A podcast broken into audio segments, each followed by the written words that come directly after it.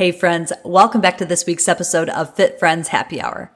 I'm your non-diet dietitian, trainer, and host Katie, and this is episode 264. Now, today's episode was actually inspired by a client conversation that I had last night talking about that weird stage in your intuitive eating, your non-diet journey where you have given yourself permission to eat, but now you're starting to think about okay, how can I actually incorporate food? Or I'm ready to make change, but I'm not sure where to go. Am I getting pulled back in the diet mindset? Or really, how do I take this next step on this journey? So I thought it would be fun if today I gave you a little bit of a checklist, maybe some questions to ask yourself to see if you really are in a good space mentally to take the next steps on actually incorporating nutrition. Now, as you know, I'm a registered dietitian nutritionist, which means yes, I do in fact value nutrition. However, again, as you've heard on many of these episodes that we've recorded on Fit Friends Happy Hour, diet culture often makes it very complicated for us to make decisions around food that feel neutral, that feel like it's really your decision versus other decisions or with having an external influence. So we're going to jump right into it. I hope you take lots of notes. And really the goal for you today is that I hope you walk away with a better sense of confidence in whether or not you're ready and whether or not you need to do more work on your journey. And if you are listening to this and you know that you are ready for additional support on your non-diet journey, remember we are always accepting applications. You can just go to katiehake.com forward slash schedule schedule a free strategy call. It will take 20, 30 minutes where we just sit down and talk about it. And you can ask any questions that you have about this approach, about your specific situation. And what's really exciting is that we are actually opening up doors to our very first small group, the Reboot Bootcamp small group nutrition coaching program. Now, this is a benefit to anybody who's not quite ready to make the full investment in one-on-one work, but they do know that they thrive on community support. So check it out. If you have any questions, send me a message on Instagram. Otherwise, on to the show.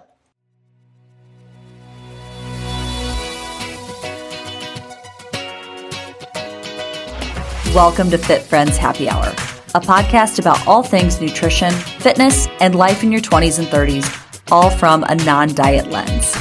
I'm your host, Katie Hake, and I'm a registered dietitian nutritionist and certified personal trainer. Join me here every week as I talk with interesting people and experts from all walks of life about their relationship with food and their bodies. I'll also share my experience working with clients in my private practice to help women find food freedom and body confidence. I'm on a mission to help you stop quantifying and start living. Learn to stop measuring your success by the scale and find your fierce. Okay, so you've been at this intuitive eating thing for a little bit now. You're starting to feel good, positive about your changes. How do I know if my choices for food are coming from a healthy place or if I need to go back and do a little bit more work on making peace with food? Now, there is a reason that gentle nutrition is the 10th stage or the 10th principle of the intuitive eating journey because we often have to put nutrition in the back of our brain a little bit so that we can make decisions and really heal that relationship with food at a more neutral level. So the 10th principle is really all about making decisions that honor both your taste buds, what sounds good, but also what's actually going to nourish my body? What's actually going to provide me dense nutrition for longevity in this life? So let's start by really asking the big question of what motivates your food choices? Now I want you to think about that. Pause for a second. What is your intention when it comes to making a decision around food? And you might even consider waiting to listen to this podcast until you're somewhat hungry and start to explore. Or maybe as you're listening, you're on your way to work, maybe think about the last meal or snack that you ate and you can go through this process as well. So do I truly want this highly nutritious food Do I consciously want to make the choice or the effort to add more nutrients to my food intake? Or is this coming from a former food rule? I'll give you the example of the conversation I had with my client last night. So she realized, you know, Katie, I'm just making a lot of decisions that are just quick and not very much intention to them. And it just feels like it has to be one or the other. So we talked about, you know, why can't you just add something? So what she did tonight, and it was so exciting. She sent me a picture because she realized some days all I have the bandwidth for at, at night, work's gone late, kiddos are crying, right? It's, it's crazy town in my house is a frozen pizza.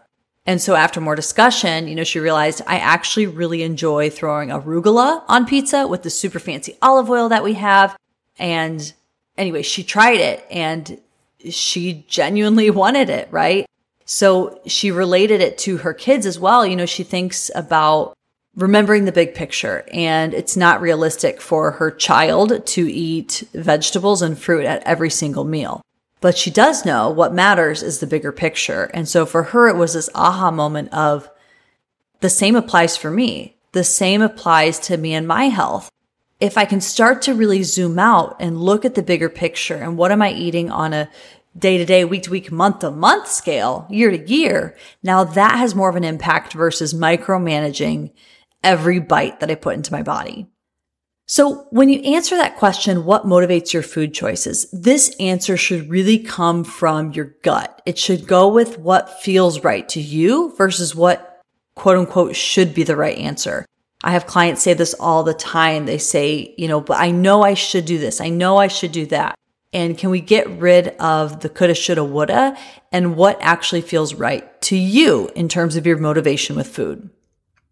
Another question to ask is, is the nutritional value of the food that I'm about to eat, is this the only thing that I consider when I start to notice hunger and I need to make a decision around what to eat? Does my brain automatically go, how many calories, how many nutrients are on this label? Is that the first thing your brain goes to and the only thing you consider? If the answer is yes, ask yourself, do I naturally enjoy nutritious foods? Or is it based on years of being told that I have to have a vegetable with a meal, or I have to eat XYZ, or I should eat this type of way. Why or why not? I want you to really think about going deep here. And for my client, she had the same realization where she realized, no, I really genuinely do enjoy vegetables. And after more exploration, you know, I only enjoy them a certain way versus this way compared to how my husband eats them. But no, I, I really do genuinely eat them and enjoy them. So let's think about the flip side. If you instead, you know, no, you don't really consider nutritional value. You just kind of go with what sounds good or what you think might taste good in the moment. You don't really think about what the nutritional value might be. Do you ever think about how the food will feel in your body or what effect it might have on you after the process of digestion begins? If you choose foods based off nutritional value most of the time, but sometimes just because it tastes good. Why is that for you? Does this concept feel like the right fit for you? Now I want to know what is your relationship like with play foods or party foods, right? Diet culture often refers to these foods as junk foods, but remember, we know that they're just play foods. We enjoy them for fun. Sometimes there's no nutritional value at all, and that's okay. What feelings arise for you when you eat these types of foods? How often do you crave these types of play foods? Is it daily? Is it multiple times a day? Is it weekly? Is it almost never?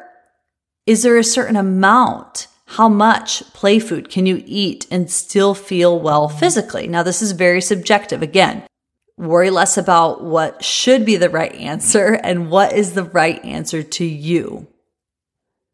And how often do you eat more play food in a sitting or a day than you know that your body can handle? Now, when I say too much your body can handle, think, you know, you're, you're kind of like, I might get sick. Uh, I'm a little queasy. I'm bloated. It makes me really tired, so on and so forth. And really, what's your overall approach to the nutritional content of food? Now, if going through these questions, if answering these in your head or out loud, you can talk to me in your car. I totally don't ju- totally don't judge. Send me a voice memo. I'll talk to you back. But if you care about how you feel and you want to have a satisfying eating experience, you maybe you don't have any judgment of when you choose to eat the foods with less nutritional value. You're aware of how it feels, like you're starting to really put all these things together. Well, I'd say you're probably ready for that gentle nutrition stage. But if going through these conversations, things came up for you, I want to challenge you to pump the brakes and continue to explore, continue to do the inner work on your relationship with food.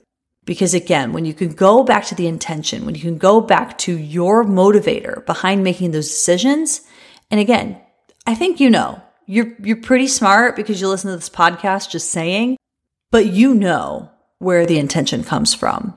So trust yourself, trust this journey, and know that it's possible for you. And I also want you to take a moment to just pause and reflect back and celebrate of the progress that you've come because this was another thing that came up in session with my client was, you know, I know it, at the beginning you feel very overwhelmed, you feel like you're not making progress, but do you see where you're at right now in the conversation that we're having here compared to where we started?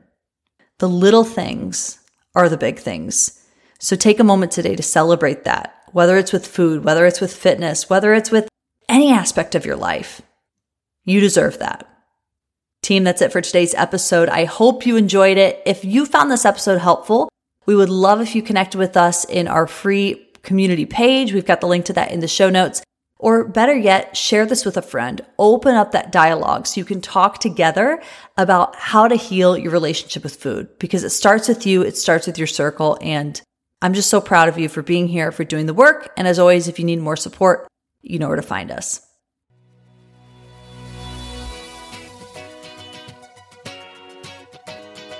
Thanks for listening to this episode of Fit Friends Happy Hour.